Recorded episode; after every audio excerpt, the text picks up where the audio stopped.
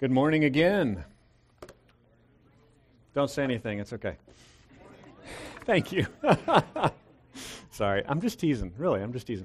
Um, if you have a Bible, open it up to Isaiah. Isaiah chapter 9. Isaiah is one of the major prophets in the Old Testament. It's, it's kind of right in the middle of the Bible. Uh, if you want to follow along in the black Bibles that are nearby under the chairs, it'll be page 573. And today we're talking about peace incarnate. So, the incarnation is God took on flesh and dwelled among us, right? John 1 makes that clear. John chapter 1. And Isaiah 9 is one of the really key prophecies that that's going to happen. Um, in Isaiah 9, they're talking specifically to the area of Galilee, a region of Israel where we know Jesus based his operations, right? He was born in Bethlehem, um, but most of his ministry was operated out of Galilee, this other region. And so this prophecy talks to that concept. Um, we've been looking at one of the ideas each week of what Jesus' incarnation brings into the world. So Jesus didn't just leave us here, but he, he pursued us. And this week we're focusing in on peace. We live, for the most part, in a society that uh, doesn't suffer too much physical violence, right? I mean, obviously there is physical violence, but we're better off than, than most societies. But, but we all have experienced some level of physical violence, and we all for sure have experienced all kinds of emotional turmoil and spiritual turmoil in our life. And, and Christ comes to bring peace in all of those ways. All of those ways that we experience turmoil, Christ comes to bring peace. That things would be as they should be. So let's read uh, Isaiah 9, again, verses 1 through 7. But there will be no gloom for her who was in anguish. In the former time, he brought into contempt the land of Zebulun and the land of Naphtali, but in the latter time, he's made glorious the way of the sea, the land beyond the Jordan, Galilee of the nations. So again, he's prophesying to the specific region of Israel that big stuff's going to happen here. Verse 2 The people who walked in darkness have seen a great light. Those who dwelt in a land of deep darkness, on them has light shined. You have multiplied the nation, you have increased its joy. They rejoice before you as with joy at the harvest, as they are glad when they divide the spoil. For the yoke of his burden and the staff for his shoulder, the rod of his oppressor you have broken, as on the day of Midian. For every boot of the tramping warrior in battle tumult, and every garment rolled in blood will be burned as fuel for the fire. For to us a child is born, to us a son is given, and the government shall be upon his shoulder, and his name shall be called Wonderful Counselor mighty God, everlasting Father, Prince of Peace. Of the increase of his government and of peace there will be no end. On the throne of David and over his kingdom to establish it and to uphold it with justice and with righteousness from this time forth and forevermore. The zeal of the Lord of hosts will do this. Amen. Let me pray and ask God to teach us this morning. God, we ask for you to meet us here. We, we thank you for your word. We believe that, that you do speak through your word, and we pray that your spirit would help us to hear. God, you know that we'd rather listen to our own voice. And so we pray that you would soften our hearts so that we would listen to you. And we pray that you would teach us what it means to live in peace, what it means to experience peace with you and with other people here in this world. God, we ask this in Jesus' name. Amen. Well, many years ago, I was a junior high youth pastor, um, and a lot of that involved teaching the Bible to kids, teaching Sunday school, training volunteers.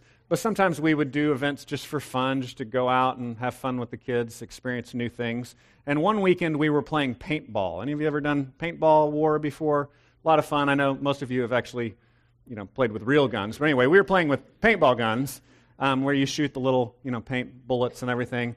And we had a great time, and I was there with junior high kids, and you know we had our battle. We were out in the woods somewhere near Nolanville, and had had a really good time. And then now it was kind of the aftermath. We were we were cooling off, you know, taking off our masks. We were dripping with sweat, trying to relax, drinking some water, just kind of kidding around. Um, and there was this one kid that had joined us that day that wasn't a real regular part of the group. And just to be honest, this kid kind of annoyed me. He, he'd been there sometimes, but not regularly, and he was he was the kind of kid that was real sarcastic and kind of always needling the other kids in the group. And, and so there was like this, there's already just a little bit of a, I just didn't really like this kid being around. Um, and, and this day, he, he took it a step farther. He wasn't just verbally picking on other kids, but he actually assaulted one of the other kids. And as just as a shepherd over these kids, I got really angry and um, just you know grabbed him and kind of threw him up against the wall and was telling him to stop. And in that moment, I didn't take it any farther than that, but in that moment, just relax. It's okay. In that moment, I, I realized, man, there's something, there's something off inside me because I was so angry, right? Like I just wanted to destroy him. I, I didn't want to just bring peace to the situation. That's what I was telling myself. I wanted to see him, you know, utterly destroyed. And I realized inside of me, there's something that scares me, right? Um, we, we all want to establish peace, and we have different levels of authority depending on what your job is and what your role is in your family. You know, we have a job to bring justice and to bring order wherever God puts us. So I'm not arguing that I should have done nothing. What I'm saying is sometimes in these moments where you are trying to establish peace or you're trying to bring justice, you know, if you're a parent, sometimes when you're trying to bring discipline, you realize, man, there's something like there's something broken in my soul. There's a lack of peace in my own soul where, where I want to take it much farther than it needs to be taken. And that was just a wake up call for me. Uh, we've all probably had moments like that. You know, nothing really terrible happened. I just realized in my own heart there was a lot of turmoil. I just realized in my own heart there was a lack of peace. And I wanted to take it much farther than it went. So, what I'd like you to think about is those, those moments in your own life when you've had that kind of wake up call, when you've realized, you know what, I can't bring the peace myself that I want to see in the world. Christianity is a religion that basically starts with there's something wrong with me, and I need peace to come from the outside. I can't bring it myself. Now, the false religion of Christianity, as Christianity is often advertised, is we're the people that think we've got it all together and are better than everybody else. But Christianity 101 is saying, God, I can't do this. God, I can't do this. In Luke chapter 17, Jesus says there was the religious guy that said, Thank you, God, that I'm better than everybody else. And then there was this tax collector, the sinner, that said, God, have mercy on me, a sinner. And Jesus said, That's the one that goes home justified today. He's the one that's righteous. So Christianity 101 is starting with this posture of realizing, man, I need peace. This world needs peace, but there's something wrong with me. I need a peace that is supernatural. I need a peace that only God can bring. What I'd like us to do is work through a couple of New Testament texts this morning and then work our way back to Isaiah 9. We started with Isaiah 9, this prophecy that Jesus is the one that's going to bring the peace, right? It said that this government will be one of peace. He'll be a prince of peace. There will be no end to his peace. That's what Isaiah 9 tells us. So, what does that look like in the real world? I'd like us to go to a couple of other New Testament texts and then work our way back at the end to Isaiah 9. So, the first thing I want us to look at is that incarnate peace is countercultural. And we see a great example of this in Ephesians chapter 2. So, if you have a Bible, if you can flip over to Ephesians chapter 2, if you're looking at the black Bibles under the chairs, it's page 977, Ephesians chapter 2.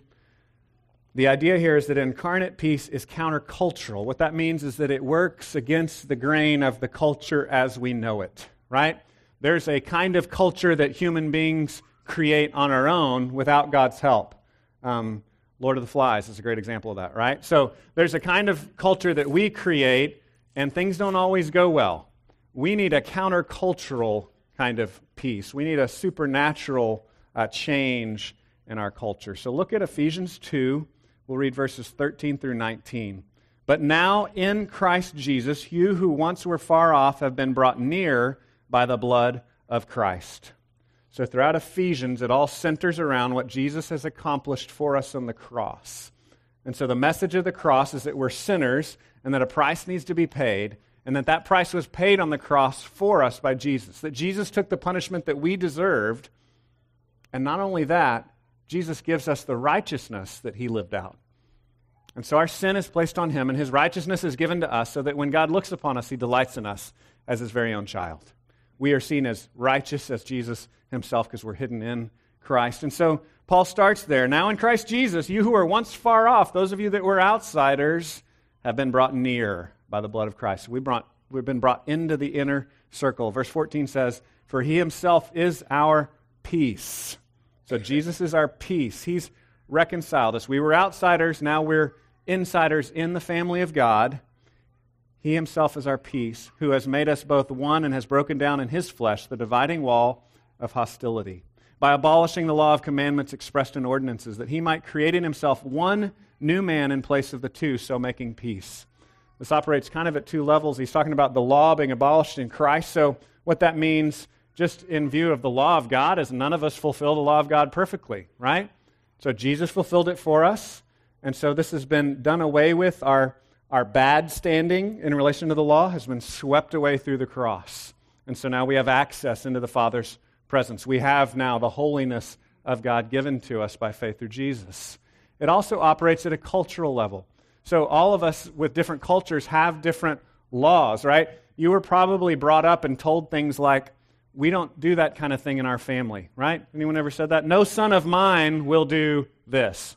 Or my daughter is not going to do that sort of thing. Have, you, have y'all ever heard that before? Your parents ever say that? Some of you, those of you with parents, I guess. So, so people say these kinds of things in families, okay? They say, that's not how we do things. That's not how we're going to live. I'm not going to allow you to do that. And so we all, no matter where we grew up, no matter what family we were raised in, we have a law to live up to. The problem is, if you study uh, anthropology or you study different cultures, you realize that no person in any culture lives up to the laws and standards of their own culture. None of us, no matter what our culture is, no matter where it comes from. So, the way that Romans says this is that all have sinned and fallen short of the glory of God. We've all sinned against the eternal, perfect standards of a holy God, as outlined in the Ten Commandments, and we've all sinned against the cultural standards of our own tribe and culture. We've all failed to live up to the standards that have been placed before us. But through Christ, we're reconciled together. In Christ, we are one people. He goes on and he says in verse 16, and he might reconcile us both to God in one body through the cross, thereby killing the hostility. So we don't have to fight with each other anymore because now we're united in Christ with each other. It says in verse 18, For through him we both have access in one spirit to the Father. So then you're no longer strangers and aliens, but you're fellow citizens with the saints and members of the household of God. So, what this is teaching us is that our tribal cultural identity is secondary to our identity of being united as brothers and sisters in Christ. We are one in Christ. And so, diversity, uh, racial reconciliation is something that's very valuable to the culture these days. And it's valuable to us because of the cross. It's valuable to the culture in and of itself because of its own glory. But to us, it's valuable because it's a sign that points to the reconciling power of the cross. We're one in Christ because of what Christ has done, not because we're so hip and we're into diversity, right? Th- those are kind of two different things. They might look the same, right? The fruit of diversity might be we're a different sort of people and we all come from different backgrounds and we all have different flavors and different styles and different colors and we're united in Christ. And that result should be because of the gospel, not because we've uh, decided that we wanted to be uh, approved of by the world that loves diversity but because diversity is a natural fruit of the uniting work of the cross. Because we recognize we're all the same. The way uh, Romans chapter 5 says it is we're in one tribe or the other. We're either in Adam's tribe or we're in Christ's tribe. We're in the tribe of, of sin or in the tribe of forgiveness and salvation through Christ. So there's really only two tribes in the world according to a biblical worldview. I, I want to go a little further here and look at a, a, another part if you jump down into Ephesians 3, there's this one verse that I really love because I think it makes it more clear. So, this is a theme, basically, chapter 2 all the way through chapter 3 in Ephesians. He's talking about the access that we have into the Father's presence through the, through the cross, right? So, we're adopted by Him, we're in His family because of what He did for us through Jesus. So, we have peace with each other because we have peace with God. And that unites us socially because we're united spiritually. Do you see that? So one comes first and the other is secondary. And then he goes on to describe what this looks like in Ephesians chapter 3. So in that next chapter, in verse 8 and 9, he's talking about this gospel, the, the riches of Christ. And in verse 9, he says, And I'm, I'm preaching this to bring to light for everyone what is in the plan, what is the plan of the mystery hidden for ages in God who created all things. So verse 9, that sounds very mysterious, right? He's saying, I'm preaching this mystery. There's this mysterious plan that God has. And then in chapter 3, verse 10, he says, So that through the church, the manifold wisdom of God might now be made known to the rulers and authorities in the heavenly places. That word, manifold wisdom, it's displayed in the church. I've talked about this many times before. The, the Greek word literally means many colored, multicolored. It's polypoikilos. And so manifold is a, is a fair way to translate it. Some translations say multifaceted, right? So God's displaying his manifold wisdom in the church. He's displaying his multifaceted wisdom in the church. But the most literal way to describe this word or to translate this word would be multicolored. God's multicolored wisdom is on display in the church. And so we get to be a part of uh, showing the world what peace looks like. Again, it's not an artificial peace, it's a very deep peace where we are willing to set aside our secondary preferences in order to love each other, recognizing that we're united in Christ.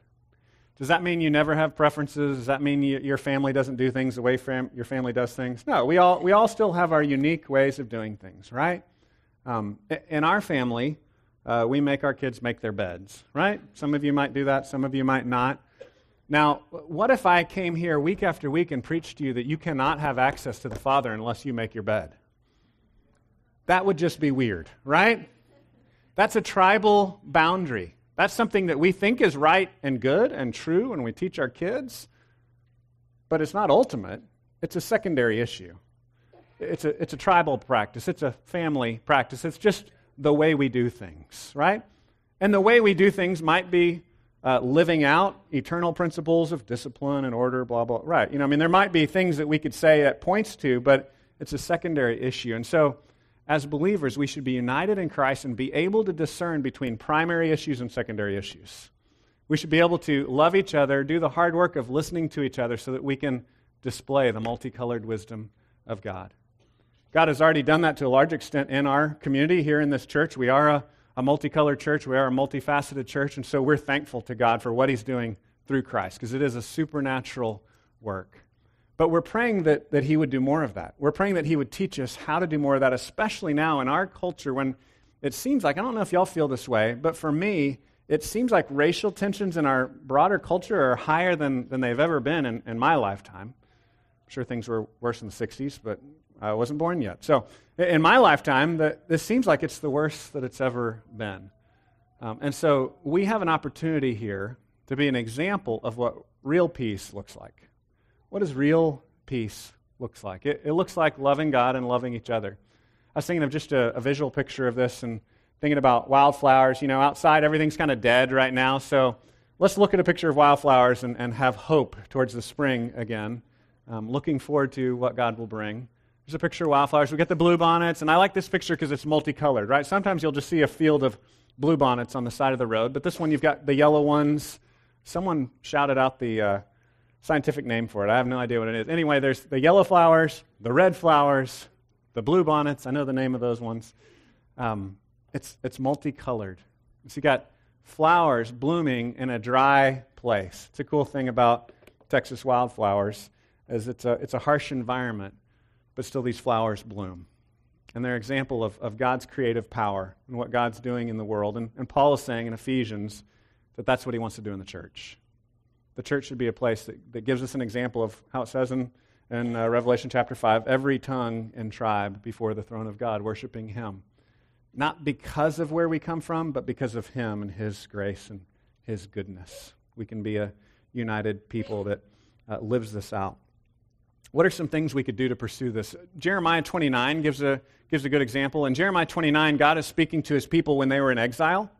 And so when God's people were in exile, he told them to do this. In Jeremiah 29, he says, Seek the welfare of the city where I've sent you into exile, and pray to the Lord on its behalf, for in its welfare you will find your welfare.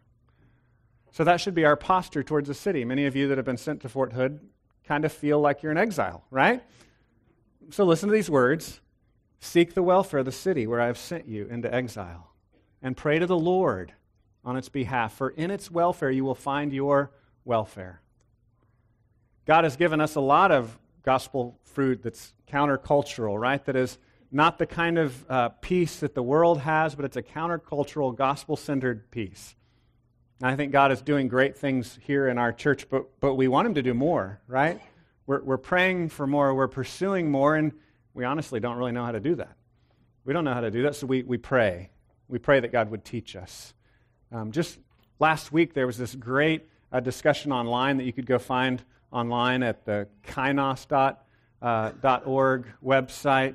You could look it up on our website as, as well. We have links to it on our Facebook page and on our city page. Um, but a great discussion of what racial reconciliation should look like in the church. I would encourage you to, to watch that. It's just a quick two hour video. You'll, you'll enjoy it. It's really good. Um, it, is, it is really good, though. I would encourage you to watch it and pray with us. Probably uh, first or second week of January, we'll set aside some devoted time as a congregation just to pray and seek the Lord and say, God, help us to do this better. Help us to be genuinely countercultural, living out this supernatural peace that you say you're bringing into the world. Help us to display that. Show us how to do that. We, we want to be better at pursuing the things of the Lord instead of pursuing the things of ourself. Instead of pursuing our own preferences, pursuing real gospel centered peace, Jesus centered peace. As he says in Ephesians chapter 2, He is our peace. It's not something we can make up, it's not something we can manipulate or craft. It's something that happens as we're pursuing Jesus. Well, the next thing that we see is kind of a continuation of this idea of, of prayer. Uh, incarnate peace is, is messy. And if you'll flip over to Philippians chapter 4, we've got a great example of how to live out God's peace in the mess, right? We all live in a mess. Um, your life might be perfectly ordered, but my life is kind of a mess, right? Uh, my friends are, have problems. There's sickness. There's broken relationships. You know, I have aches and pains. It's just life is a mess. Some weeks are more stressful than others. If you flip over to Philippians chapter, uh, chapter 4, it's just a few pages over on page 982 in the Black Bibles. Paul gives a great example of how to live this out. And in context, we're skipping these verses, but the first few verses of chapter 4, he's talking to two people that can't get along. He's saying, hey, talk to these people and, and try to get them to work things out because they're having a big fight. So try to help them work things out. And then he comes in in verse 4 and he says, Rejoice in the Lord always. Again, I will say, rejoice. Let your reasonableness be known to everyone. The Lord is at hand. That means he's here, he's with us. Verse 6 Do not be anxious about anything, but in everything, by prayer and supplication with thanksgiving, let your requests be made known to God, and the peace of God, which surpasses all understanding, will guard your hearts and your minds in Christ Jesus. So, what he's saying is that it's possible to have this supernatural peace that is surpassing all understanding, right? That doesn't make sense because of the mess and the chaos that we live in.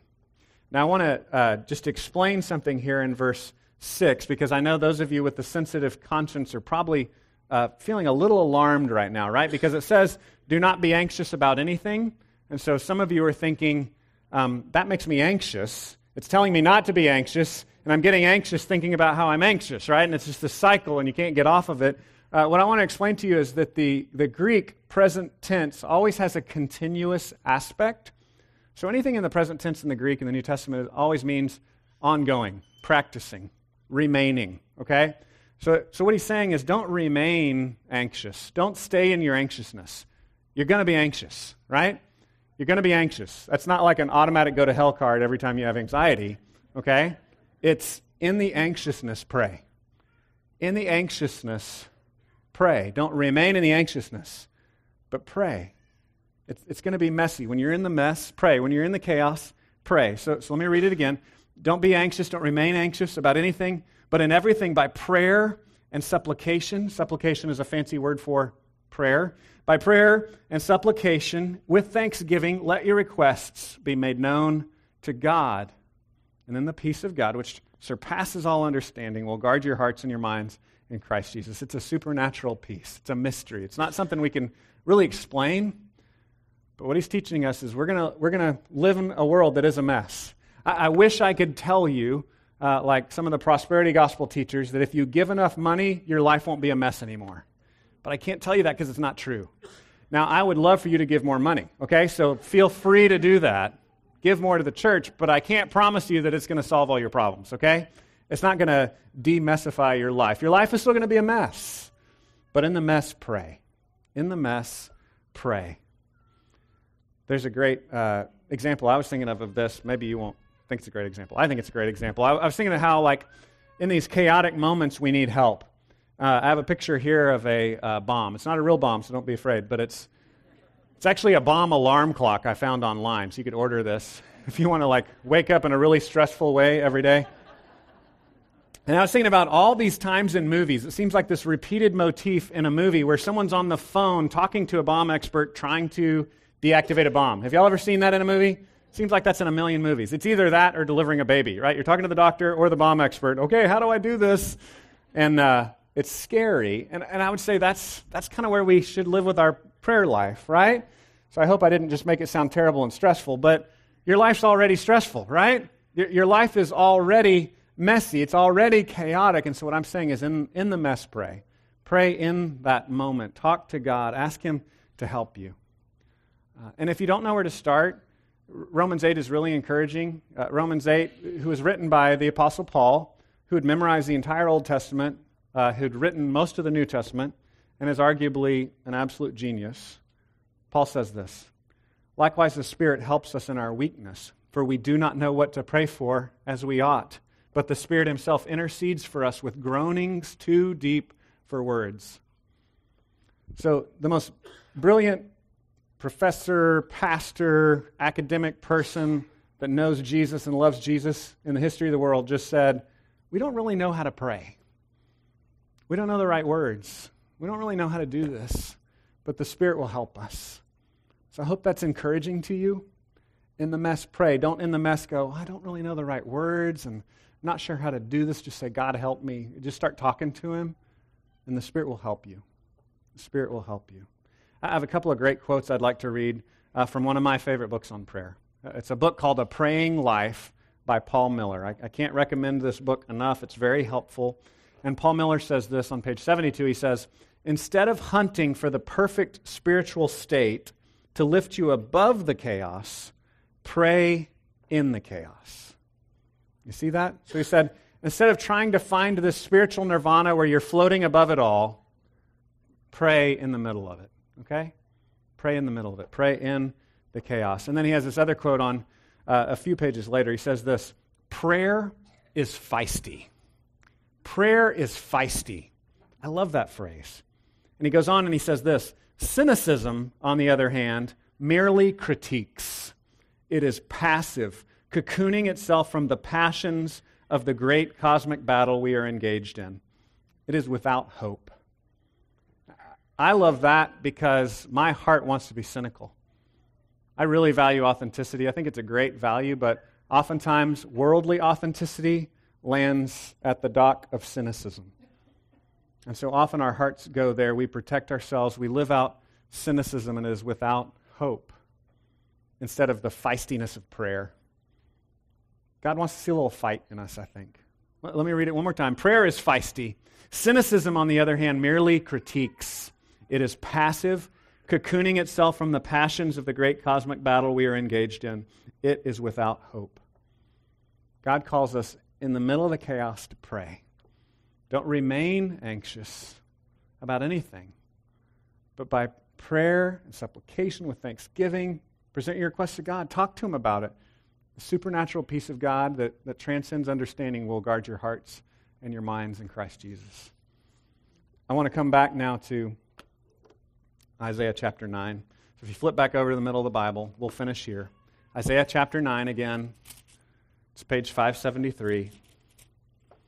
Incarnate peace is alien. Incarnate peace is alien. And what alien means really is it just comes from the outside. Um, so it doesn't necessarily mean a Martian, right? Uh, the word can just mean someone that comes from the outside. Incarnate peace is alien. That is, it is central to the Christmas story. Uh, we were broken. We were hurting. We were trying to solve things on our own, and God swoops in from the outside to rescue us. So, Isaiah 9, we'll just read the last couple of verses I read earlier, verses 6 and 7. For to us a child is born, to us a son is given, and the government shall be upon his shoulder. And his name shall be called Wonderful Counselor, Mighty God, Everlasting Father, Prince of Peace. Of the increase of his government and of peace, there will be no end. On the throne of David and over his kingdom, to establish it and to uphold it with justice and with righteousness from this time forth and forevermore, the zeal of the Lord of hosts will do this. This is a promise, this is a prophecy, one of the many prophecies that only make sense as they're fulfilled through Jesus. We have this picture of an outsider coming in and rescuing us. In a democracy, I believe we have this kind of two year cycle of putting our hope in human leaders, right? We, we hear uh, candidates fighting it out, and we have a responsibility to involve ourselves in that process. I would just say the New Testament's clear that Christians should participate in the process in their country, right? We should uh, pray for the welfare of our city, like we saw in Jeremiah 29. We should vote. We should be involved. But we have to always be involved, kind of holding that hope loosely, recognizing that the ultimate Savior is not going to come through the next election. The ultimate Savior has never come from an election, but the ultimate Savior came from the outside, right? So I have a, a picture here of a ballot box. You got people voting here just to remind us that often in our culture, in our context, we have this great privilege. It is a beautiful thing. I'd even argue this is, you know, the best system people have ever come up with when it comes to government, but it's still not enough. The, the system still can't save us. We need a Savior that's, that's not just human, but also God. And so that's what we have in Jesus. We have someone who is 100% man, but he's 100% God. He, he is the, the God man, who comes from the outside to bring peace in an alien way, outsider. It's not something we can work from the inside. It's not something we can vote into power. It's not something we can strive for, but it's something that God sends to us. Luther talked about the idea of alien righteousness. It's not a righteousness that we can achieve by doing enough good things or by fulfilling the values of our culture or our tribe, but it's a righteousness that has to be gifted to us. It comes from God. It's lived by Christ, and it's accepted by faith, just trusting His goodness to us, trusting His love. Well, as we wrap up, I was thinking of another uh, fight that I broke up one time. I used to run a teen center, um, so I used to do a lot of different stuff with youth. I ran this teen club, think like Boys and Girls Club, but for teenagers. Uh, and we were having an event one night called a fifth quarter. Y'all ever heard of those before? fifth quarter. It's mathematically impossible, but it's what, it's what we would do after a football game, right? So we'd have a big party at the teen center after the football game. So we'd have food and we'd have games and we'd have a dance and all this stuff. So um, I'm in charge of this big party with like 350 teenagers, okay? And they were junior high kids, right? So it was, uh, in some ways, even crazier. And, and so these kids were all there, and it was a crazy, chaotic night, but we, we made it through and it was the end of the night, and now we were kind of enjoying some peace. We were relaxing a little bit. Um, I was in my office counting the money from the money box. You know, everybody had paid for the snacks and to enter in that night. Uh, one of the guys was mopping. Someone else, you know, was cleaning up something that night. We had just different workers there. And then one of the workers came screaming into my office, Dave, Dave, there's a fight and he was all freaked out, you know, and he was like yelling and out of breath. And I was like, what? And he's like, outside. And I, I look through the blinds, and all 350 of those kids are now across the street, and there's just a giant mob. Right? So there's this giant mob. It's, it's just two kids fighting, but then 350 supporters gathered around them. So I run out there, and I, I run out, and I'm trying to, you know, break them up, and I'm, I'm trying to pull one kid off of the other kid. Um, and, and in that moment, I wasn't, I probably wasn't as scared as I should have been, right? Because they're junior high kids and they're smaller than me, but there were 350 of them. And as I'm pulling one kid off, the other kids behind me start punching and kicking me, like saying, Get off him, like, like they're trying to support the, the fight or he was related to them or something, and they're yelling at me and punching and kicking me while I'm trying to pull off these kids apart from each other. I'm thinking, I'm here trying to establish peace and I'm going to get killed, right? I'm going to die here. I, I, in that moment, I didn't know what was going to happen. But then something cool happened. The, the police drove up. and uh, there was loud sirens and there were lights flashing, and all of a sudden those 350 kids disappeared. It was just like, they were just gone, right? And, and finally, s- some peace, some justice was, was being established, and I was thankful because I was saved. Um, at, at Christmas time, we remember that, that we couldn't bring the peace. We, we couldn't do it ourselves. We needed God's help. And God says, That's who I am. I'm here to help. I'm here to save you. I- am coming. I have come. I-, I have arrived. And so, really, the deal for us at Christmas time is, is to remember that and to celebrate that, to begin letting that peace work its way out through our lives to those around us so that we would know the supernatural peace of having access to the Father through Christ, and that would then result itself in socially us having peace with each other and us loving each other and us serving each other. And Christmas time is the time we celebrate that Prince of Peace that was sent for us. I want to just finish with one of my favorite lines from Longfellow's poem about Christmas Day. This has been made into a song as well. He says, Then pealed the bells more loud and deep. God is not dead, nor doth he sleep. The wrong shall fail, the right prevail, with peace on earth, goodwill to men. Let me pray for us. God, we thank you that you bring peace. We pray that you would fill us with that peace. You'd help us to know it, even in the chaos. Help us to live it out. Help us to trust your work for us. Help us to be a people of peace that display your multicolored wisdom in the world. We ask this in Jesus' name. Amen.